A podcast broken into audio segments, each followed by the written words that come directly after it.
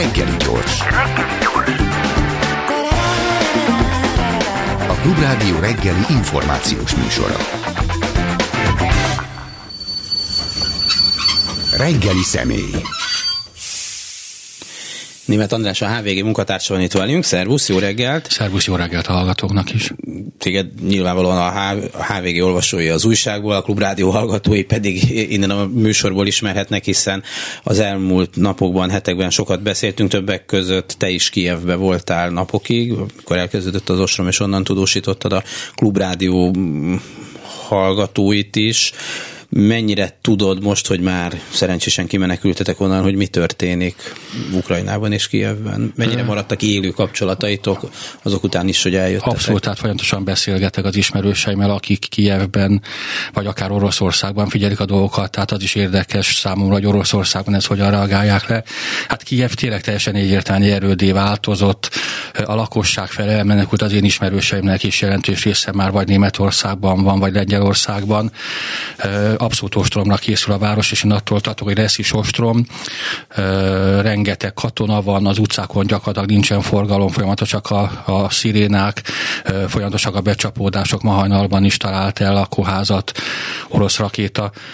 Bocsánat Valamennyire javult az ellátás egyébként, tehát voltak olyan napok, amikor szinte semmi étel nem volt, most bejutott valamennyi szállítmány, néhány bolt nyitva is van, tehát ez, ez most egy élhetetlen város. Szerencsére van még fűtés, van még villany, van internet, de, de, de nagyon rossz a helyzet, még többen menekülnek, és, és én attól tartok, hogy ebből tényleg előbb-utóbb lesz. Ukrajna egészét tekintve pedig ugye most már Nyugat-Ukrajnát is elérték a rakétatámadások, tehát teljesen egyértelműen egyfajta eszkaláció zajlik, nem csak olyan értelemben, földrajzi értelemben, hogy teljes országra már kiterjed a háború, hanem abban is, hogy szemmel láthatólag kevésbé vigyáz az rossz hadsereg arra, hogy ne találjon el polgári célpontokat. Tehát én ebben is azt várom, hogy, hogy további romlás várható.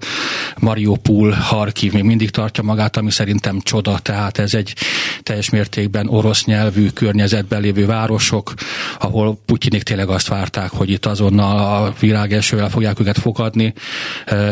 Megdöbbentő egyébként, hogy az ukránok ki tudnak még mindig tartani, ez, ez, ez és az is látszik, hogy az orosz hadsereg nem tudja, hogy mit kezdjen magával. Igen, nagyon sok ilyen elemzés van. Most például néztem az angol külügyminiszter, aki azt mondja, hogy hogyan akad el a, az orosz támadás, de hát azt mondod, hogy ez csak időleges, mert hát nyilván Oroszország hadserege jóval nagyobb, mint a, az ukrán, még ha területileg azért el van szóval. Tehát lehet, hogy, hogy, hogy azt mondjuk, hogy ennyi, és van 12 ezer harcot, nem tudom, hiszem, ami ilyesmit szoktak mondani az oroszokra, de abból 7 ezer a kínai határon vannak, azért azt nehéz, vagy nem tudom mennyi, nehéz hirtelen Harkov elé vinni. Igen, tehát ez tökéletesen igaz, tehát ugye nem lehet kiüríteni a, a másik határmentővezeteket, tehát van egy limit, amit elérhetnek, és ugye sokan számolták azt, hogy mennyi ember kell Ukrajna teljes lerohanásához, és a katonai szakértők, akik ugye látták, hogy kb. 200 ezer ember van az ukrán-orosz határon, 40 ezer lehet mondjuk benne a Donetskben, ami ugye a szakadárok megszállás alatt volt, ez mondjuk 240 ezer ember. Ezt maximum arra mondták egyébként, hogy a, a tengermenti övezeteket tudják az oroszok megszállni, és ki tudják terjeszteni ezt a Donetsk és Luhanszki szakadár területet ők is már korábban is egyébként azt mondták, hogy ez a 200 valány ezer ember ahhoz, hogy lerohanják egész Ukrajnát nem elég. Tehát a különböző szakértők szerint egy biztos győzelemhez két-háromszoros többség kell, túlerő kell, a városi harcban ennél még nagyobb túlerőre van szükség, és teljesen egyértelműen városi harcok felé megyünk, és azt is tudjuk, hogy Ukrajnában már több mint 20 ezer eh, váról indítható harckocsi elhárító rakéta érkezett, ezeknek a kezelése nem túl bonyolult, eh, tehát itt, itt még nagyon sok minden várható, és most én úgy érzem, hogy eh, az orosz fölény elpárologni látszik, tehát amit senki nem ért, hogy Oroszország miért nem használja a nagyobb arányban a, légvéd, a légierőt. Tehát ugye valamennyi modern háborúban arról szólt, hogy az első napokban ki kell vívni a légifölényt, és utána föl lehet morzsolni az ellenséget. Itt meg ugye minden nap azt hagyjuk, hogy megint lelőttek az ukránok négy-öt helikoptert. Ma is a szemben azt mondták, hogy négy darabot, négy, igen, lelőnek orosz harci gépeket, tehát egyértelműen nem sikerült megszerezni a légifölényt Mert... Ami, ami azt mutatja, hogy az orosz hadsereggel bajok vannak, tehát a motiváltság biztos, hogy nagyon rossz. Tehát mindig ezt szoktam mondani, hogy én nem tudom, én tud, hogyan tudnék harcolni, úgyhogy oroszul beszélek, és akit lövök, oroszul beszél, és gyakorlatilag azt mondja, hogy orosz. Tehát ez, ez biztos, hogy, hogy, hogy nagyon sokat elvesz az orosz katonák morájából. Na, és hát is... nekik a nácikat, meg a fasisztákat hát kell. Csak... És azért jó, hogy ez már egy új nemzedék, de hát mégis azért évtizedekig erre voltak trenírozva, hogy a mocskos nácikat kapjuk el. Igen, de, de, de tehát ezeknek a katonáknak nem lehet, hogy mocskos náci az ukrán vezetés, rokonaik vannak Ukrajnában. Tehát ez egy két annyira összefonódott nép, hát tele van Oroszország, Enko, meg Csuk nevű emberekkel, ahogy Ukrajna tele van orosz nevű emberekkel. Igen. Ezek élő családi kapcsolatok van. Nekem is van olyan ismerősöm, aki összeveszett a moszkvai családtagjaival, mert ők elhitték ezt a nácizást, az egyik fel a családnak, a másik nem hitt el, az oroszországi család össze van veszve egymással. Tehát itt nagyon sok olyan tényező van, ami miatt az orosz hadsereg nem, nem tud uh, teljes erőbedobással harcolni, és ha még egy tényező, ami szerintem nagyon fontos, hogy uh, a szankciók is azért most már elkezdtek ha, hatni. Tehát én, amikor meghallottam az első napokban a szankciókat, na felbosszantott. Tehát nekem az nagyon úgy tűnt, hogy nagyon gyengék, nagyon erőtlenek, megint 32 ennyi ennyivel el fogják intézni a dolgot. Nem, ezek most már valóban komoly szankciók. Az oroszok mindennapjait érintik, hosszú távon ez gyakorlatilag tönkretesz az orosz gazdaságot, és körülbelül úgy érzem, hogy minden eltalált lakóház még egyszer az orosz gazdaság koporsójába. Tehát nagyon sok komoly szankciók vannak, most egy ideig valószínűleg nem fogják súlyosbítani jelentősen a szankciókat, de hogyha nagyon bedurul az orosz hadsereg, akkor, akkor vannak még eszközök a nyugat kezében, amivel vissza lehet, vagy talán meg lehet fékezni ezt az, az orosz... olaj és a gáz. Igen, csak ez mondjuk tényleg annyira súlyos, hogy ezzel azért, azért magunkat is lábon lőjük, de, de előbb-utóbb ez el fog jönni, hogyha ha, ha, ha Grózni csinálnak Kijevből, vagy hogyha még, még inkább lövik a lengyel határ környékét, átcsúszik egy-két rakéta Lengyelországba, tehát ezek a precíziós fegyverek. Hát, vagy Magyarországra. Vagy Magyarországra, tehát uh, itt azért de még... Nem vesz észre advezetés, jön a drónpófát? Nem, nem, nem, ez, ezt is úgy vettük észre, hogy... Ami, ha, hogy szóltak a szomszédból, hogy mi jött onnan. Igen, és tehát, hogy ha, ha igaz lenne az, hogy észrevettük a drónt, akkor szóltunk volna a horvátoknak, hogy fiúk, most ment át hozzátok egy akármi, ami Valami. repül, figyeljetek oda. A horvátok azt mondják, hogy nem kaptak figyelmeztetést. Tehát itt vagy nem vettük észre, vagy észrevettük és nem szóltuk, egyik sem egy jó megoldás. Uh, most visszatérve, amiről előtte beszéltünk, hogy az orosz hadsereg elakadásáról, teljesen csak ilyen formálisan gondolkozva két folytatással tudom elképzelni a, a dolognak, nem biztos, hogy a politikai realitás az egy, egyik az, hogy valahogyan azt mondani, hogy oké, okay, tévedtünk, a lehető legkisebb arcvesztéssel, de hazamegyünk, vagy, vagy nem tudom. Szóval, de valahogy akkor ezt, ezt fejezzük be, ugye ez az orosz reakció. A másik, ami egészen elmegy addig, hogy az atomfegyvert is, is bevetjük. Tehát, hogy eszkaláljuk ezt a dolgot, tovább, tovább rontunk a helyzeten, és most már úgyse számít semmi, puf, mindent szétlövünk, és mindent tönkre teszünk magunk körül. Én abban egyáltalán nem hiszek, hogy Putyin azt fogja mondani, hogy tévedtünk és kivonulunk. Tehát ez nincs az ő szótárában. 20 valahány éve van hatalmon, ő sohasem tévedett, tehát legalábbis hazafelé nem. Itt, itt is kizártnak tartom. Tehát ezt, ezt én úgy érzem, hogy, hogy lehetetlen. Maximum az elképzelhető, hogy nagyon nagy erőfeszítések árán még elfoglal valamit ott lent délen, kikiáltják mondjuk a Herszoni Népköztársaságot, és akkor ezt megpróbálják otthon eladni győzelemként, de ez nem, ez nem győzelem, és ezt az oroszok is tudni fogják. Ha Kievet, hogyha elfoglalnák, ami szerintem erre ez nem túl esélyes pillanatnak, akkor azt, erre is azt lehet mondani, hogy elfoglaltuk az ellenség fővárosát, de, de mondom, én abban nem hiszek, hogy, hogy Putyin bármikor elismeri, hogy vesztett. A másik opciót ugye mondtad az, hogy tovább eszkalálódik. Én attól tartok, hogy ez lesz. Már csak azért is, mert az oroszok is érzik azt, hogy meg büntetve, viszont eredmény nem volt. Tehát biztos, hogy van egy ilyen nézet, hogy ha már meg vagyunk büntetve, akkor próbáljuk meg kihasználni, amit ki lehet még csikarni, anélkül talán, hogy teljesen bevadulnánk, és még, komolyabb, még komolyabb szankciók jöjjenek. Tehát én abban például most nem hiszek, hogy atomháború lenne ebből, vagy akár, hogy Oroszország bevetne vegyi, vagy ilyen korlátozott tüzér, atomtüzérségi eszközöket. Tehát én szerintem, hogyha idáig eljut Putyin, akkor a környezetében szólni fognak, és ez lehet akkor a harmadik opció. Igen hogy, hogy, hogy senki sem örök életű. Azért az orosz történelemben tudjuk, hogy raktak már el embereket a hatalomból, tehát elrakták Hruscsovot, majdnem elrakták Gorbacsovot, sőt, tulajdonképpen az elrakta őt Jelcin tulajdonképpen végül. tehát én abban bízom, hogy az orosz hadvezetésben is vannak józan emberek, akik, akik nagyon szeretik Ukrajnát, és nagyon szeretnék elfoglalni Ukrajnát, de azért ők is tudják azt, hogy ha ők elkezdenek atombombával lövöldözni, akkor az, az beláthatatlan következményekkel jár, és hogy ők sem szeretnének a maradék 12 évüket egy bunkerben eltölteni Moszkva alatt.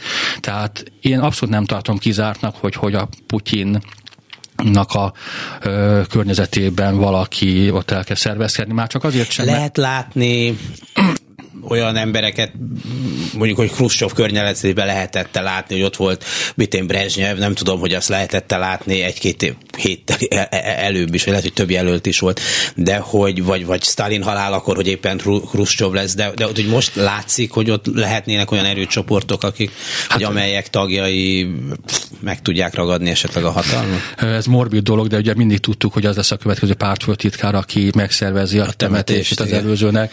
Itt ugye még nem tartunk, de Stalin halála után Ruscsaba abszolút nem volt egy logikus választás. Amikor Brezsnyev elrakta az útból Ruscsovot, akkor azért már lehetett látni, hogy Brezsnyev ott mozgolódik. Most valóban nincs olyan ember, aki nagyon látszana, tehát vannak az oligarchák, ugye két csoportja van az oligarcháknak, az egyik csoport az az, amelyik már Putyin előtt meggazdagodott, ők abszolút szemmel láthatnak elégedetlenek a jelenlegi helyzettel, ők többször el is ítélték, vagy finoman ellenezték a háborút, akár a Alfa Bankos Friedman, vagy például... Hát az első között, bár hát kiderült, hogy Lembergi a család, Lívia a hát, családja. Igen, úgyhogy... igen, igen, igen, de tulajdonképpen egy zsidó családból származik, egy ukrajnai zsidó családból, de rengeteg több olyan oligarha van, meg az oligarchák gyereke is az ő kis Instagram oldalaikon felszólaltak, tehát ők gyakorlatilag milliárdokat veszítenek, lehet, hogy őket nem nagyon zavarna, ha Putyin nem maradna sokáig a hatalomban. Az új oligarchák, akik ugye abszolút mértékben, száz százalékban Putyintól függnek, ők valószínűleg nem fognak föllázadni, ez, ez a Rottenberg testvérek például, vagy, vagy a Prigozsin, akit ugye a Putyin séfjeként ismerünk, és ő a Wagner nevezettű hírhet zsoldos közvetítő na ők nem fognak lázadni, viszont a hadseregben ugye nem ismerjük fel, tehát Szergej Solygó a védelmi miniszter, őt sem hiszem, hogy lázadna, de, de őt is már kezdik felelősét tenni. Tehát jönnek ki Oroszországból olyan hírek, hogy, hogy keresik már a, a bűnbakok, bűnbakokat. Solygó lett az egyik bűnbak, akiből ugye bűnbakot csinálnak, az lehet, hogy meggondolja magát, és nem szereti ezt a helyzetet. Tudjuk azt, hogy a FSB, ugye az a Szövetségi Biztonsági Szolgálat, az a KGB utódja, mm. ott házi őrizetbe kerültek emberek. Tehát én az biztos vagy, hogy a titkosszolgálaton belül is vannak mozgások. Tehát én nem azt mondom, hogy két héten belül Putyint kihozzák a Kremből, és leültetik háborús bűncselekménynek otthon az oroszok, de hogy, hogy, hogy ez nem egy kizárható opció hosszabb távon, már csak azért sem, mert az orosz gazdaság itt nagyon hamar, nagyon látványosan ö, rosszabb helyzetbe kerül, nőnek, növekedni fog a szociális elégedetlenség, Ugye most a hivatalos kutatások szerint a Putyin népszerűsége nőtt ettől a háborútól. Én már nem vagyok abban biztos, hogy ez igaz. Tehát ezek azért alapvetően... Hát meg egy ilyen helyzetben, amikor megkérdeznek, hogy mit gondolsz a szeretett elnökünkről, nagyon szereted, nagyon szereted, akkor nem, kevesen már veszik maguknak a bátorságot, hogy azt mondják, hogy menj a franc. Hát pláne úgy, hogy ugye most azt hiszem 15 évet lehet kapni azért, hogyha lejáratom, vagy megtámadom az orosz hadsereget, és... Már verbálisan igen, igen, tehát én is azt mondom, hogy, hogy ezek nem egy... Igen, az embernek működik a létfenntartó reflexe, és azt mondja, igen, támogatom. támogatom. Tehát én úgy érzem, hogy ez a háború nem népszerű Oroszországban, sok, mindenképpen sokkal kevésbé népszerű, mint a 2014-es krími háború volt, ami valóban. Tehát az oroszok tényleg úgy érezték, hogy a krím az az övék volt, övék lesz, és hogy tényleg a sikerült gyakorlatilag puskalövés nélkül elfoglalni, akkor tényleg érezhetően, tehát én is éreztem, hogy Putyin népszerűség az ekekbe szökött. Most most ezt nem érzem. Tehát amikor beszélek ottaniakkal, vagy olyanokkal, akik szintén ismerik az ottani helyzetet, senki nem mondja azt, hogy ez nagyon népszerű lenne. Hm. Egyébként Boris Johnson éppen ma vagy tegnap mondta, hogy tulajdonképpen a világ akkor mindig utólag vagyunk okosak, akkor követte el a hibát, amikor a krím elfoglalását hát ha nem is szó nélkül hagytam, mert ez nem igaz, mert voltak szankciók, meg mindenféle, de hát olyan azért mégiscsak rálegyintettek erre, hogy jó, elvittetek egy másik szuverén ország egy részét, így jártunk tökéletesen igaza van egyébként, és e, én egyfajta ívet látok Putyin pályafutásában, tehát ugye 1999-ben, amikor hatalomra jutott, 2000-ben megnyert az elnökválasztást, akkor volt a Csecsen háború, a másik Csecsen háború, ami azért egy nagyon durva háború volt, szétlőtték Grózni. Grózni volt a világ legelpusztítottabb városa, több ezer ember halt meg, teszem hozzá oroszok is, akik ott éltek, de ez egy Oroszországon belüli függetlenséget kereső köztársaság volt. Utána jött 2008-ban a grúz háború, ahol azt kell, hogy mondjam, hogy az akkori grúz elnök Mihály Szakásvili elkövette azt a hibát, hogy tényleg lőtte Dél-Oszétiát és Abháziát. Valószínűleg ő azt hitte, hogy az USA és a NATO a segítségre fog sietni. Nem tudom, hogy mennyire biztatták ők az amerikaiak erre, mennyire nem. De ugye ott az oroszok beavatkoztak, ez egy kicsi kaukázus köztársaság volt, volt, ott is voltak szankciók, szép lassan elmúltak. 2014-ben jött a Krím, azt fegyver, az már azért egy nagy országnak a területe volt, de fegyver nélkül foglalták el, és bevonultak, kikiáltották ezt a Luhanszki és Donetszki népköztársaságot Ukrajna területén, de Oroszország végig tagadta, hogy ott benne lenne az orosz hadsereg. Tehát ő nem senki nem hitt el, neki. Senki nem hitt el, de mégis az volt a tény, hogy mondták azt, hogy nekünk el semmi közünk. 2021-ben, vagy 2000, bocsánat, 2022-ben orosz zászlókkal bevonultak egy 40 milliós ország területére. Tehát látszik az az ív, hogy folyamatosan tesztelte a nyugatot, a világot, a nyugat pedig folyamatosan súlyosbodó szankciókkal, de olyan szankciókkal, ami Oroszország különösebben nem rokkant meg. Tehát ezért van igaz a Johnsonnak, és ilyenkor merül fel a kérdés, hogy azért a történelem sajnos tele van ezekkel a megbékélési kísérletekkel, ugye a 30-as években is láttuk, hogy mennyire sikeresek igen. ezek a dolgok, hogy, hogy, hogy mikor mondja azt a világ valakinek, hogy nem. A Putyin esetében már elkéstünk, mert a következő verzió az, hogy NATO ebbe valahogy beszáll, viszont akkor tényleg megnő az atomháború beszélje. Tehát amikor Putyin azt mondja, hogy már a gazdasági szankciók is gyakorlatilag hadüzenettel érnek föl, ez már azért egy veszélyes dolog, mondja ezt akkor, amikor ugye a legnagyobb készültségbe jelezte az atomütőerőt, ami megint azért, ebbe azért van verbális dolog is, tehát ezek az atomütőerő, ez mindig teljes készültségben van, tehát ez nem olyan, hogy hazamennek a legények aludni, és hogyha nem jön rakét, akkor szerencsénk volt, de hogy, hogy bekerül a, az orosz ö, információs rendszerbe az atomháború lehetősége, az egy nagyon rossz dolog. Viszont ugyan az orosz hadsereg a világ nem tudom, második, harmadik legerősebb hadseregének szokták mondani. Most azért lehet, hogy ezt újraírják ezeket a listákat, de hát mégiscsak egy 140 milliós ország, aminek azt szokták mondani, hogy a gazdasági összteljesítménye az mondjuk annyi, mint Hollandiáé és Belgiumé együtt, vagy, vagy Olaszországé, vagy mint Olaszországé, ami persze egy szép nagy ország, de hát mégiscsak egy azt hiszem 60 milliós ország, ország, de Belgium és Hollandia együtt nincs 30 millió, az egész biztos. Szóval, hogy, hogy szörnyű rombolást és pusztulást lehet nyilván okozni egy, egy ilyen ország hadseregének is, de hát azért az erőforrásai mégiscsak el, el, elég, elég végesek, miközben most jó, nem tudjuk, hogy Kína mit fog tenni, de hát mégiscsak itt van egy 400 alány milliós Európai Unió, Egyesült Államok, egy nagyon komoly világgazdaság velük szemben. Hát igen, azt szokták számolni, hogy a a szankcióba beszállt országok, tehát ugye nem csak nyugat van benne, Japán, Japán is. Például, ezek a világgazdaság 50-52 százalékát adják, Oroszország meg kettőt. Kettő százalékát adja csak. Igen. Tehát ez egy írtozatos aránytalanság. Én abban sem vagyok biztos, sőt biztos vagyok abban, hogy Kína nem fog jelentős segítséget nyújtani. Ha meg segítséget nyújtanak, rettetesen meg fogják érni az árát. Tehát ez nekem az egyik fixa ideám, hogy Oroszország és Kína között soha nem jöhet létre igazi barátság.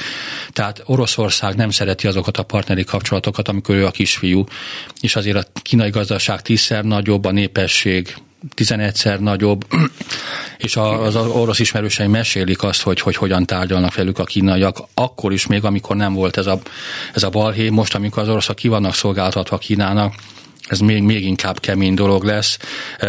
Nem véletlen, hogy, hogy a történelem során azért Oroszország inkább Európával kereskedett, és nem Kínával, mert Európával sokkal, sokkal inkább el tudták érni azt, amit el akartak érni. Meg Kína abban is biztos hogy vagyok, hogy nem fog komoly szankciókat vállalni azért, hogy csak úgy barátságból segítsen Oroszországnak. Itt most ez egy nagyon furcsa játék lesz egyébként. Ugye eddig ugye azt mondta az USA, hogy Kína a fő ellenség, mindenki arra figyelmeztette az USA-t és a nyugatot, hogy azért nem jó Oroszországgal nagyon összeveszni, hogy nehogy Kína Oroszországot és Kínát túl közel jutoljuk egymáshoz.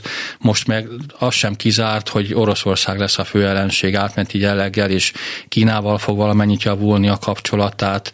Ugye tárgyaltak magas szinten az amerikaiak és a kínaiak. És még egy dolog, amit egyébként az orosz-kínai viszonyban nagyon fontosnak tartok, hogy, hogy Kínában egyre többször hangzik el az, hogy nézzük meg, hogy 200 év évvel ezelőtt ki volt Szibéria, és nem az oroszoké volt. Hát Innen találgathatunk, talán, a kína, volt. talán a kínaiaké se Igen, volt, de... de... Hát a kínfia azért, aki nem az, az a kínaiaké jelentős részt. Hát uh, Vladivostokot tulajdonképpen kínai kereskedők Igen. alapították, és uh, az sem véletlen, hogy Oroszország, amelyik ugye minden egyes négyzetcentiméterért vér, vért ad, és a többi, amikor uh, megváltozik a határfolyók folyása, és Kína azt mondja, hogy szeretnénk 14 négyzetkilométert, az oroszok abba a pillanatban aláírják, és nagyon nem szeretnék, hogy bármiféle nyitott kérdés lenne a két ország határát illetően.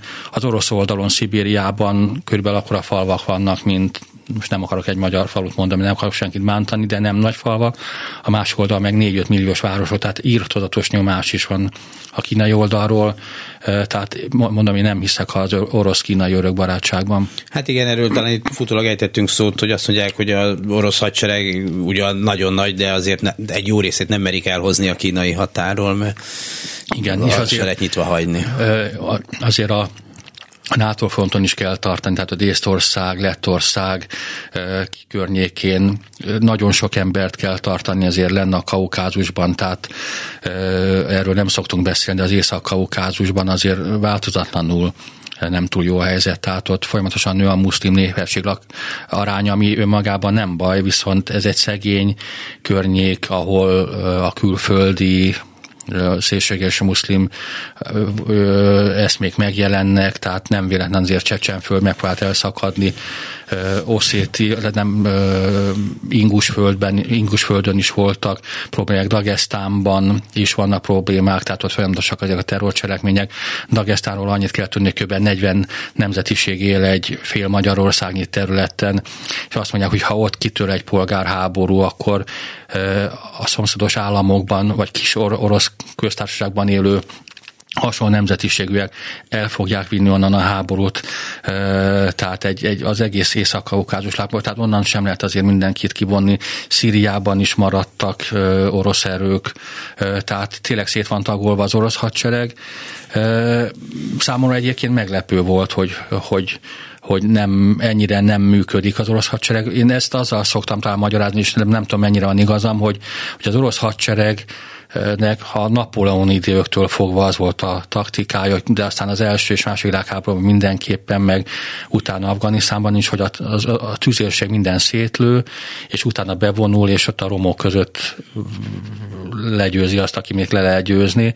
Itt meg pont ebben ezt nem tudják csinálni, tehát az, az orosz taktika az lenne, hogy körbeálljuk Kijevet, három hétig lőjük, és akkor bemegyünk. De ezt nem, tehát pont azt nem tudja az orosz hadsereg csinálni, amiben jó lenne, és én ezt nem kívánom, hogy csinálja, csak próbálom magyarázni, hogy, hogy miért nem működik annyira, amilyen működhetne szétfutott itt a világhálón néhány napja egy azerbajdzsáni katonai elemzőnek, nem tudom, látta, de a, a, az értékelése háborúról, aki azt mondta, hogy katonailag hát olyan erőket kellene már megmozgatnia, hogy megfordítsák a háború menetét, amelyet szerintem képtelenek már a hagyományos katonai eszközökkel legalábbis megtenni. Azt mondta például, hogy Kiev ostromára, vagy Kiev elfoglalására 300-400 ezer ember kellene, hogy tulajdonképpen Budapesten még egy megyeszék helyet sem foglaltak el eddig, tehát semmi nagyobb települést nem sikerült, vagy gyakorlatilag nem sikerült elfoglalniuk, hogy baromi nagy anyagi veszteséget szenvedtek, hogy az ukrán taktika az utánpótlási vonalaikat fölmorzsolja, tehát hogy az ott, ott még, még, még, még nagyobb gondok vannak nem tudom, hogy mennyire lehet persze szerint, ez egy ukrán csatornán jelent meg, de, de, de, de úgy önmagában egy logikus fejtegetés volt arra, hogy hát ez katonailag már olyan erőbefeszítések kellenének a, a megfordítására, amik, amik nem biztos, hogy vannak, vagy nem biztos, hogy, hogy megéri. Valószínűleg igaza van egyébként, ezt én is láttam, és már csak az is érdemes az azeriekre odafigyelni, mert ők ugye megvívták tavaly a kis karabahi háborújukat, és az egy igazi 21. századi háború volt, tehát ott az azeriek alapvetően nem vasakat toltak föl a hegyre, mármint harckocsikat, hanem drónokkal kilőtték a, a, az örmény. Hát talán ugyanazokkal a török drónokkal, amelyek pontosan, most, most vannak. És én voltam ott Karabakban, a, nem a háború idején, a háború előtt. Az egy tényleg egy ilyen második világháborús lövészárok rendszer volt, abszolút 20. századi fegyverekkel, mondjuk abból is már a, a kicsit elavultakkal, és az, az orosz hadsereg jelentős ezt ugyanezt csinálja, tehát a, olyan elemzők is vannak, akik azt mondják, hogy az orosz hadsereg is egyszerűen megrepe, meg, megrekedt a, a más világháború taktika szintjén, tehát hogy ezt erőltetik a harckocsikat, élőerőt, ahelyett, hogy tényleg drónokkal, ami, ami drága, de mégsem élőerő, nagy mennyiségű drónnal jelentős eredményeket lehet elérni, és tényleg ez abszolút nem működik. Nem véletlenül most a drónokat kérnek a kínaiaktól. Egyébként ez is megdöbbentő, tehát hogy Oroszország odáig süllyed, ha szabad így fogalmaznom, hogy, hogy gyakorlatilag a lejmol fegyvereket másoktól, hogy egy nálánál háromszor kisebb ország ellen, amit ugye azt mondta, hogy már a, ha berújjuk az ajtót, akkor ez összeomlik szemmel láthatólag a fehér orosz hadsereg is arra készül, hogy részt vegyen ebben a háborúban. Számomra az is megdöbbentő volt ez a 16 ezer közel-keleti, most idézőjelben önkéntes, akit be akarnak vetni Ukrajnában, és úgy elképzelem ezt a helyzetet, amikor Oroszország, amelyik aggódik az ukrán népért is, oda küld 16 ezer Szíriában városi harcban edzett embereket, hogy ezek, ha tényleg odaérnek, hogyan fognak harcolni a városokban. Tehát, hogy, hogy tehát ez is mutatja azt, hogy egyrészt nincs elég katona, nincs elég fegyver, ha van, akkor ezek nem jutnak oda. Viszont itt jön azért a következő következtetés, hogy hosszú távon én attól tartok, hogy mégiscsak felőrlődik valamennyire az ukrán hadsereg, tehát nem végtenek az ő erőforrásaik sem, azért az látszik, hogy Kelet-Ukrajnában már majdnem körbe vannak zárva egységeik, most nem Mariupurra gondolok, ami a város teljesen össze van, körül van zárva, bocsánat, de azért az, az, az ukrán veszteségek is nagyok erről, Biztos. az ukránok nem beszélnek, az oroszok beszélnek, ők valószínűleg túloznak, de, de, de nem, az ukrán képességek sem végtelenek. Tehát 2014-ben az ukrán hadsereg teljesen használhatatlan volt. Tehát kilopták az akkumulátorokat a, a, a, a harcjárművekből, üzemanyag sem volt, a fele ukrán hadvezetés oroszkén volt, és nem csak én mondom, ez gyakorlatilag Persze. látványos volt, hogy tömegesen álltak át az ukrán katonák az ukrán. Tehát Hát nyilván azért hitték azt, hogy most is van igen, és 2014-től tényleg nagyon sokat fejlődött az ukrán hadsereg, de hát azért 8 év alatt nem lehet csodát tenni. Hmm. Lehet valami, mert beszéltünk arról, vagy mondtad, hogy hát nehéz azt mondani egy ilyen putyini diktátornak, hogy hello, akkor tévedtem, de hogy hát jó, akkor elvisszük, ugye Donbass már a miénk, a krímet megtartjuk, még hozzácsapunk valamit ott Kelet-Ukrajnában, ami nyilván nem olyan nagyon egyszerű, és akkor tulajdonképpen elüldöztük a nácikat és a kábítószereseket és a Coca-Cola mámorba fetrengőket.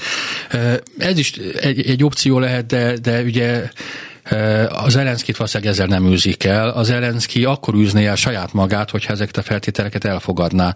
Tehát pillanatlag most ugye ott tartunk, az egész világ leesett állal figyeli az ukrán hadsereget, hogy milyen jól harcolnak. Ebben a ha- helyzetben, hogyha Zelenszky azt mondja, hogy elismerem a krím elvesztését, és vigyétek a két megyét, sőt, még megkapjátok Helszönt és ajándékba, ez most az ukrán oldalról elképzelhetetlen. Tehát akkor milyen harcoltunk? Uh-huh. Miért védekeztünk, amikor gyakorlatilag...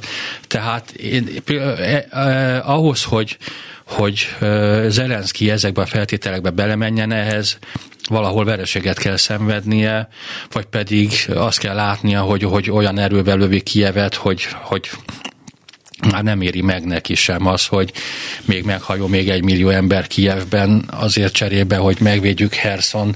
Tehát pillanatlag én ezt elképzelhetetlenek tartom, és ami, ami számomra nagyon furcsa volt, hogy a Podolják nevezetű ukrán tárgyaló csoportvezető azt mondta, hogy most már arról tárgyalunk, hogy mikor vonulnak ki az orosz csapatok, és milyen kártérítést fizet Oroszország.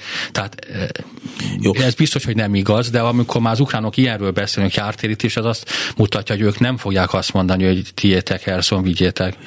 A, pont a béketárgyalásokat akartam, vagy nem is tudom béketárgyalásokat, szóval a tárgyalásokat akartam kérdezni, ma folytatódnak, és akkor tényleg úgy beszélt Zelenszky is a mai éjszakai beszédében erről, mint hogyha ettől valami eredményt lehet várni. Hát nyilván azért több információk birtokában van hozzánk képest, de hogy, hogy vagy ez csak egy ilyen formális dolog, vagy, vagy el tudod képzelni, hogy itt tényleg tényleg egy épp elmélyű, a szó hétköznapi értelmében tárgyalás folyik. Ezek még szerintem túl alacsony szinten mennek ezek a tárgyalások ahhoz, hogy, hogy áttörés legyen. Tehát egy e, miniszterhelyettesi szint az gyakorlatilag arról szól, hogy közli az országa feltételeit, de nincsen szerintem feljogosítva arra, hogy ottan engedményeket tegyen, vagy különösebben saját szakára cselekedjen. Tehát én abban nagyjából biztosak benne, hogy nem napokon belül lesz itt béke. Az nem kizárt egyébként, hogy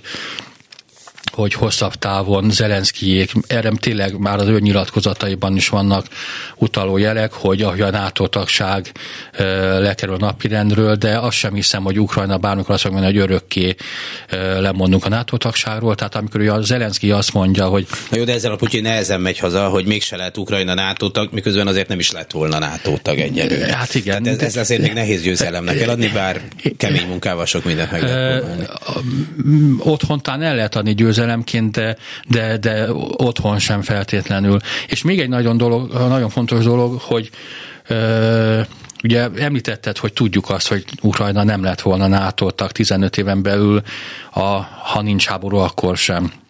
Tehát, hogy miért indította Oroszország ezt a háborút a valóságban. Tehát azt is tudjuk, hogy Ukrajnában nincsenek nácik hatalmon. Gyakorlatilag az Zelenszky egy orosz, egy orosz zsidó. Prihajrokból, igen. Tehát hogy, mi hogy beszélünk arról, hogy egy náci ország? Van, igen, van antiszemitizmus Ukrajnában, de Oroszországban is van ezt, és Tovább ezt ők is tudják. Lehet, Magyarországon is van, szóval akadnak ilyen országok sajnos. Lehet, hogy csak igény lenne rá. Igen. Igen. igen. igen tehát, tehát ugye nem náci nem lépett volna be a NATO-ba 10 éven belül, és hogy miért indított ezt háborút, egy írtózatosan érdekes önbeismerő cikk jelent meg két nappal a, a támadás megindítása után. A Ria Novostyin valószínűleg még a támadás pillanatában beillesítettek egy anyagot, hogy 26 a reggel 8 óra. Ez arról szólt ez az anyag, hogy egyesítettük az orosz földeket, tehát ez, ez, ez volt a valódi cél, egyesítsük az orosz földeket, és teljesen pusztán, ez egy, szerintem ez egy területszerző háború volt, és amikor Putyin azt mondja, hogy ő nem akarja elfoglalni Ukrajnát, nem akarja felosztani Ukrajnát, akkor egyszerűen nem mond igazat. Amire az is látszik, hogy ugye Herson megyében elkezdték szervezni a népszavazást arról, hogy legyen-e még egy Herszoni népköztársaság. Tehát, hogyha a világnak eljutna tudatáig az, hogy, hogy ez egy nettó területszerző háború volt, vagy jelenleg is az, amit különböző állindokokkal robbantottak ki. Teszem hozzá, van ez a Belling katok nyomozó újságíró társaság, ők fényképekkel bizonyították azt, hogy az egyik ilyen szörnyű támadás idézőjelben, amit az ukránok követtek el az orosz vádak szerint, az hullákat tettek be az autóba, tehát úgy volt felboncolva a koponyája, hogy ilyen éles vágások, mm. tehát látszott, hogy ez nem egy élő ember volt, akit felrobbantottak, azt is bebizonyították, hogy ha valóban robbannás lett volna, akkor az autók nem állhattak volna úgy, ahogy álltak. Egy nagyon jó magyar szakértő, Rácz András, ugye arról beszélt, amikor, amikor interjút adott a HVG-nek, hogy amikor az, az ukránok úgymond átmentek Rostov közelébe egy diverzáns csapattal, amit az oroszok észrevettek és megsemmisítették a két harcjárművet, amivel úgymond beadtak az ukránok, ez a két olyan harcjármű volt, ami az ukrán hadseregben nincsen. Tehát ezek az oroszok arra nem vették a fáradtságot, hogy ukránnak látszó jármű. Ezek az, orosz készletből két leseltetett autó volt, volt, amit meggyújtottak. Tehát, és ugye arról is beszélnek, hogy népírtást folytatott Ukrajna a Donbassban azért a hivatalos adatok arról szólnak, hogy néhány év alatt 14 és 21 között száz valahány ember halt meg polgári személy azon az oldalon, és tényleg száz polgári személy is nagyon sok, egy polgári személy is nagyon sok, de hát azért a népírtás azért messze, a népírtás az Srebrenicában volt, ahol két nap alatt öltek meg 8000 embert a szerbek, és amit az oroszok szintén nem tartanak népírtásnak. Tehát ebben a háborúban 2000 14 és 22 között, bocsánat, tehát a, a mostani háború előtt, hanem a, a, igen, igen. a ott 14 ezer ember halt meg, de ez mind a két oldalon halt meg, jelentős részük hadviselő fél volt, e, tehát megint nem igaz feltétlenül, hogy, hogy itt népírtást akadeztek, meg mondom, ez egy, egy igazi területszerző háború volt. Szóval most már azért a, lassan a harmadik hetébe lép, hogy is negyedik? Tehát három héttel. Negyedik hét, a negyedik heté be, belét a dolog. Látszik, hogy úgy nem tudják elfoglalni akárhogy is folytatódik már dolog, ahogy képzelték, hogy, hogy szerinted van-e, van-e B-terv, hogy hogyan lehetne, jó, elfoglaljuk Maripult, vagy, vagy nem tudom, van ott délen az a másik möbetűs város, Mikolájevöt. Igen. E, és Hát akkor nyilván, hogy lehet megtartani, hogy fog működni, mi lesz ezzel? Hát nyilván folyamatos támadások lesznek. Igen. Nem, nem, nem lesz vége, nem, nem, tehát, tehát, tehát hogy, hogy van-e erre szerinted valami elképzelés Oroszországban? Én, orosz én tényleg úgy gondolom, hogy, hogy ők úgy gondolták, mármint az oroszok, hogy ez négy nap vége lesz, és virágesről fogadnak minket. Tehát az tény, hogy Ukrajna követett el nagyon komoly hibákat. Tehát az, hogy amikor 2014-ben győzött a forradalom, és még izé meg sem száradtak a vérfoltok a Majdán kövén, hogyha költén fogalmazhatok, elfogadtak egy olyan törvényt, amelyik kimondottan diszkriminatív az orosz lakossággal szemben, teszem hozzá magyarral Magyar, szemben is. A lengyelel szemben is. Ö, igen, ö, tehát ez, ez, a, ez egy teljesen fölösleges dolog volt. Ö, mondjuk az elnök akkor nem írta alá, tehát nem lépett életbe a törvény, tehát azóta életbe lépett a, a, a 2017-ben elfogadott oktatási törvény, ami tényleg teljesen fölösleges, tehát miért jó azokat a kisebbségeket is kievelen hangolni, amelyek egyébként nem lennének kievellenesek. Az is egy nagyon súlyos hiba volt, hogy ugye azt mindig is tudtuk, hogy Ukrajna történelme más volt Nyugat-Ukrajnában, Kelet-Ukrajnában. Kelet-Ukrajna valóban egy Oroszországhoz közelebbi térség, ahol az ilyen petlyura és egyéb félnáci és teljesen náci ukrán második világháborús embereket helyi értéken kezeltek, és azt mondták, hogy ezek redves nácik voltak, közben nekik Nyugat-Ukrajnában szobrokat emeltek. Igen. Tehát az, hogy rá akarta erőltetni Kiev a saját emlékezett politikáját az egész országra, ez egy nagyon súlyos hiba volt. De, hát azért a Bandera emlékművek megjelentek mert, hát ez, de, azért mondom, tehát ez, ez, ez, ez, nyugaton lehet, hogy népszerű volt már Nyugat-Ukrajnában, de, de amikor azt akarom, hogy Kelet-Ukrajna ne, ne szakadjon el, akkor nem Bandera Banderának állítok szobrot. Igen. Na, tehát ezek súlyos hibák, és valószínűleg ezért vélhették ugye a Putyinék, hogy ők népszerűek lesznek, hogyha belépnek, hogy, de most már látszik, hogy ez nem így van, tehát én abba, amit említettél is, hogy ott nagyon komoly gerilla háború, partizán mozgalom fog kialakulni. Aminek van hagyománya. Aminek van hagyománya. Talán a háború előtt hát, beszélgettünk veled erről, hogy azért... 17 hát után is. Hát 40... ugye volt egy szakadár nyugat-ukrán köztársaság, igen, talán igen, Ivanov, igen. vagy akkor még Stanislavnak hívták talán, ha jól emlékszem. És hát utána is, még a második világháború után is évekig igen, igen, a, igen. A tehát ez, ez most is ez szovjet hatalom ellen. Megvan, és az a furcsa, hogy, hogy tényleg oroszul beszélő emberek, akik azt meg magról, hogy ők, ők ukrán érzelmű oroszul beszélő emberek, nekem is vannak ilyen ismerősem, az Elenszki egyik tanácsadó nője is, egy harkivi fiatal lány, is azt mondja, hogy gyakorlatilag egy ukrán nacionalista most már, ehhez képest nem tud ukránul. Hát az Zelenszkinek is tanult nyelve az ukrán. Igen, hát a Janukovicsnak is, aki viszont ugye Oroszországban van, és igen, szeretne rendesen, visszajönni. Hát szeretne visszavinni, vagy nem is tudom, hogy kell ezt Igen, mondani. szerintem, tehát egy, egy igazi quisling lenne belőle, de meglepne, hogyha ő visszajutna oda. Mm, látszik, hogy azért, a, bár ezek nagyon hajszárepedések talán, de hogy azért az orosz tájékoztatásban vannak ilyen hajszárepedések, ugye az egyik ez a tegnap esti egészen furcsa történet, hogy a Pérvény kanál, ez, valami, ez a főcsatorna. Ha igen, ez a mi emegyünk, vagy ő emegyünk. Sok szempontból, igen. igen. De ugyanaz, hát azzal a különbséggel, hogy az m ben nem tudom, hogy történt-e ilyen, hogy ugye egy valaki, aki ott dolgozik, úgy hívják, hogy Marina Ovsziánnikova, Ovsziánnikova, azt meg kell tanulni a nevét, beszalad egy felirattal, hogy állítsátok meg a háborút, itt hazudunk, és utána közé tesz egy felvételtől, elmondja egyébként, hogy ő orosz és ukrán szülők gyereke, azt hiszem az apukája orosz, az anyukája ukrán, és hogy elege van azokból a hazudozásokból, amit be itt rákényszerítik őket. Nem tudjuk, hogy mi történt vele, sok jóra valószínűleg nem számíthat, de hogy, de hogy mégis történt valami, vagy akkor egy volt miniszterelnök helyettes, gazdasági miniszterelnök helyettes, aki most a Sak Szövetség elnöke, jó, nem a világ legnagyobb beosztása, de nagyon határozottan állást foglal a, a, a, a háború ellen, kétségkívül nem Oroszországban, hanem egy amerikai e, labban, de hát ugye azért most már egy, egy, egy, egy, egy ilyen történik látjuk a tüntetéseket, nem tudom mekkora visszhangja van országszerte, de, de mégiscsak vannak, tehát hogy, hogy azért valahogy terjed a híre mégiscsak ennek Oroszországban. Terjed a híre, de, de még nem ért el az inger küszöböt sajnos, tehát ugye azt tudjuk, hogy összesen kb. 14-15 ezer embert vettek őrizetbe Oroszországban, amióta kitört a háború, ami, az, amiatt, hogy ők tiltakoztak a háború ellen.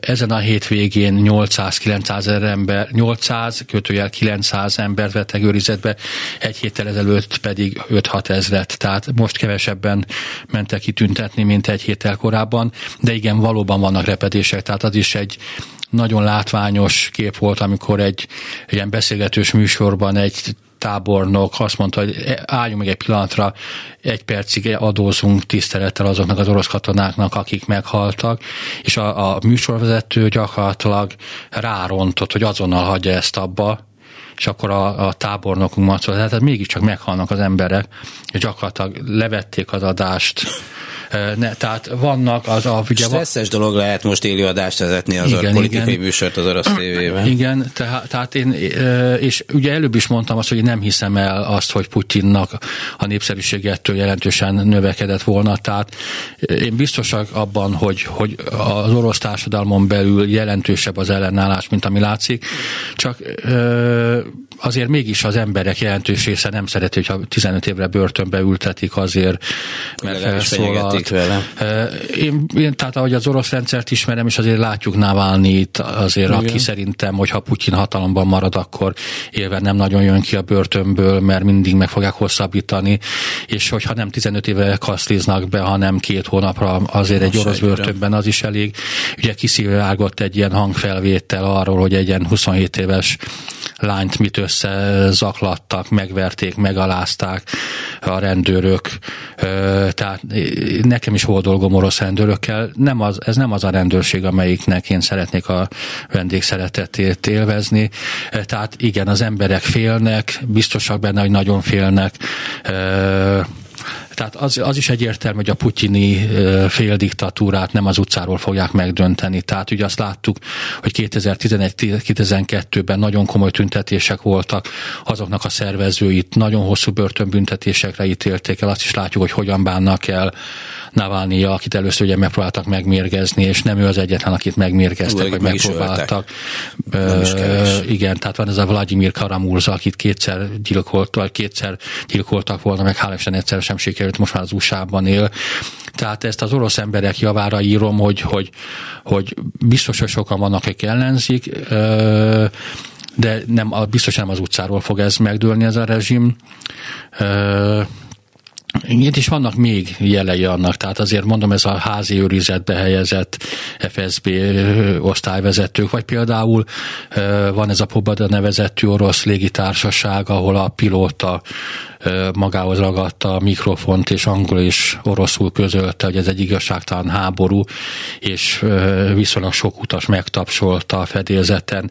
Tehát ilyen apróbb ilyen jelek vannak arra, hogy, hogy, hogy tényleg ez egy népszerűtlen dolog, és az biztos, hogy ahogy elkezdenek érződni ez a szankciók, ez, ez az, az életszínvonalat csökkenni fog, romlani fog, ez óhatatlan.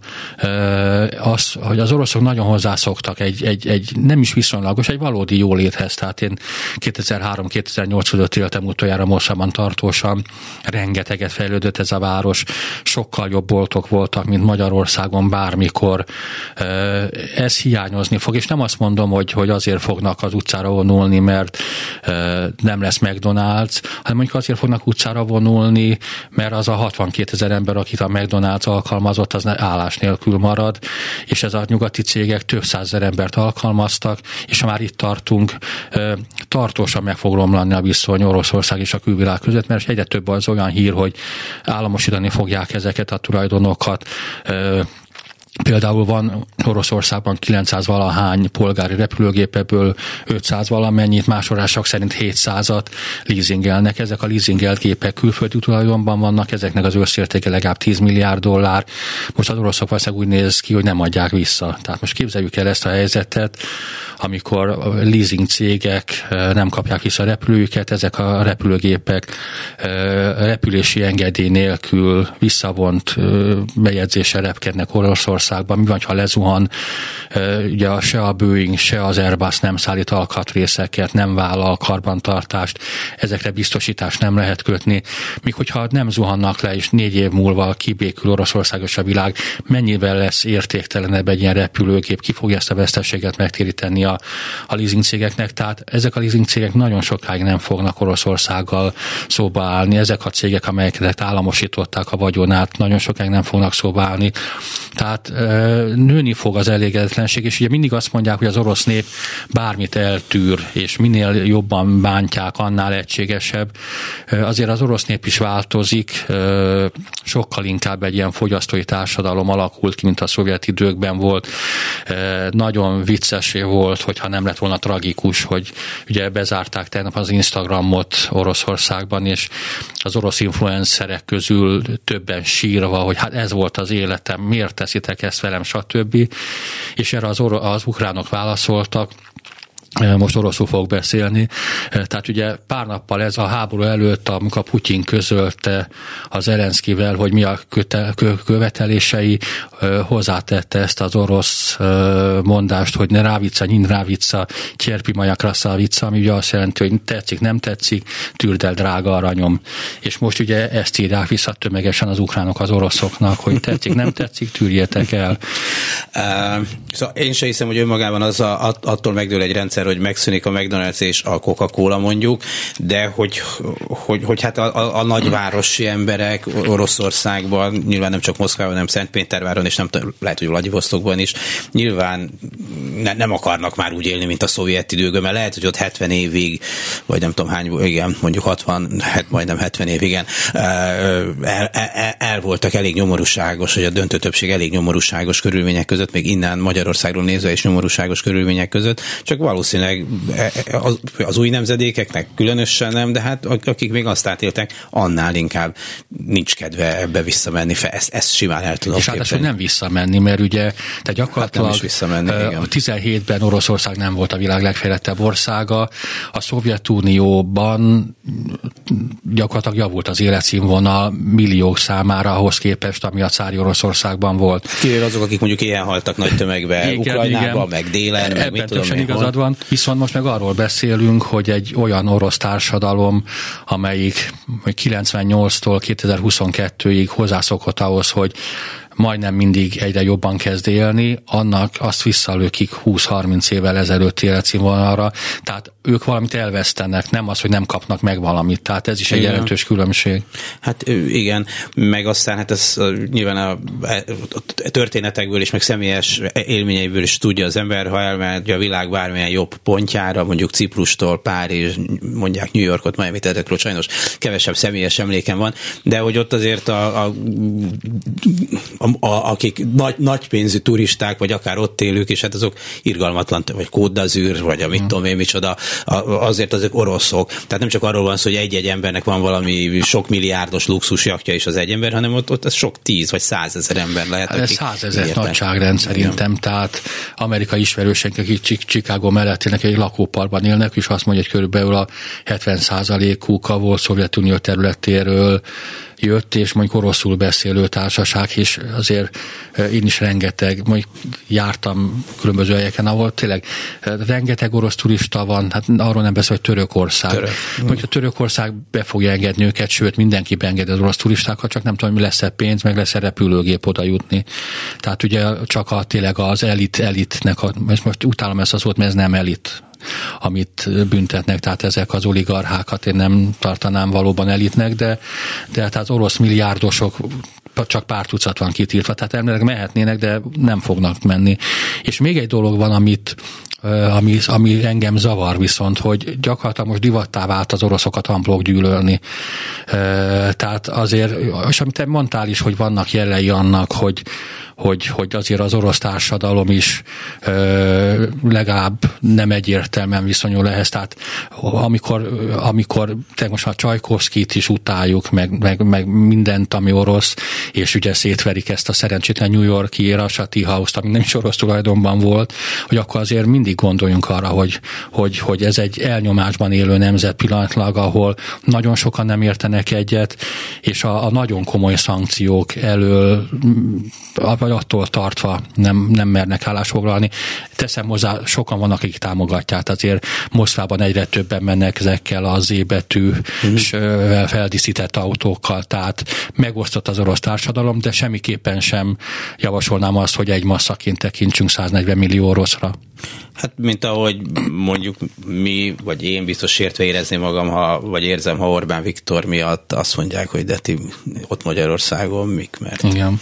Nyilván ezen sokkal sokkal bonyolultabb, de látom, hogy azért az orosz propaganda ezt kihasználja, hogy a magyarországi orosz követség is mondta, hogy bántják az oroszokat, és majd ők megvédik itt őket, tehát hogy nyilván a propaganda majd elő fog állítani, ilyen egyébként önmagában könnyen lehet, hogy tényleg jogtalan sérel, már a sérelem jogtalan, de hogy, hogy ezek föl lesznek nagyítva. És egyébként az orosz néplélek nagyon furcsa, tehát összesen én tíz évet éltem Oroszországban, és nagyon rájött, nagyon hamar rájöttem arra, hogyha az ember bármit kritizál Oroszországban, vagy akár az első a Szovjetunióban, azonnal életbe lép a védekező reflex, hogy nem. Viszont, hogyha beszélgetsz úgy egy orosszal, hogy hát ez egy szép kis ország, hú, kb. a tizedik percben elkezdő mondani azt, hogy de hát mégsem, meg, tehát ha, ha azonnal azt akartam mondani, azonnal ez a sündisznóállás, hogyha támadunk, akkor, akkor, akkor gyakorlatilag vége a beszélgetésnek és sündisznóként. Ha viszont beszélgettünk velük, akkor ők is látják előbb, sőt elismerik azt, hogy azért az sem egy kánaán. És néztem, hogy valaki megszervezi, hogy egy honlapon lehet jelentkezni, orosz telefonszámok vannak közzétéve, és akik jól beszélnek oroszul, azok hívjanak fel ilyen hidegkíves, tehát ilyen váratlanul, vagy ismeretlen hát embereket. Meg SMS-ek is. Meg SMS-eket, meg írjan, és akkor meséljék el, hogy szerintük mi, mi, mi van a világban, és hát már több, több millió ilyen hívás e, volt. Hát nyilván egy részét lecsapják, másik részét elküldik a fenébe, egy része pedig azt mondja, hogy hűha. E, milyen érdekes, de hogy beszélgessenek vele, találtak ki talán egy, egy nor- norvékai. Igen, igen, és egy, egy, egy, egy beszélgetés közé is tettek egy ilyen SMS beszélgetést, ami épp azt mutatja, hogy ugye megírta ezt, hogy a, a random érkező számra, hogy ez egy igazságtalan háború, és akkor a, aki elért az üzlet, az visszaírt, hogy, hogy miért pont nekem küldtétek ezt. Hát én tudom, hogy mi zajlik itt, én sem támogatom ezt a háborút, de beverik a pofánkat, hogy a felszólalunk, és tényleg elkezdődnek beszélgetések, ez szerintem egy működőképes dolog, és egyre inkább ki kell találni új dolgokat, mert szemmel láthatólag mindent bezár az orosz propaganda és az orosz állam, tehát most állítólag a YouTube kerül majd sorra, amit szintén betiltanak. Köszönöm szépen Némes Andrásnak, a HVG külpolitikai újságírójának. Önöknek pedig köszönöm szépen a figyelmet. Az még egy ilyen afféle szolgálati közlemény, hogy ma délután háromtól élőben közvetítjük az Egyesült Ellenzék rendszerváltó nagygyűlését a Budapesti Műegyetem rakpartról, ahol többek között felszól a Liványi Gábor is, a közös ellenzék pártvezetőjei, pártvezetői is. Donald Tusk lesz a dísz vendég, és az utolsó felszólaló Márkizai Péter, a közös ellenzék miniszterelnök jelöltje lesz, szóval erről szépen folyamatosan tudósítunk, de beszámolunk majd a békemenetről és Orbán felszólalásáról is. Köszönöm szépen a figyelmüket, a mai műsor elkészítésében munkatársaim voltak Peteső Vien, Bíró Kristóf, Balogh és a szerkesztő Herskovics Eszter Dési Jánost hallották. A viszont hallásra! A most hallott műsort is megtalálja a honlapon. www.clubradio.hu A szó elvész, de a hang megmarad.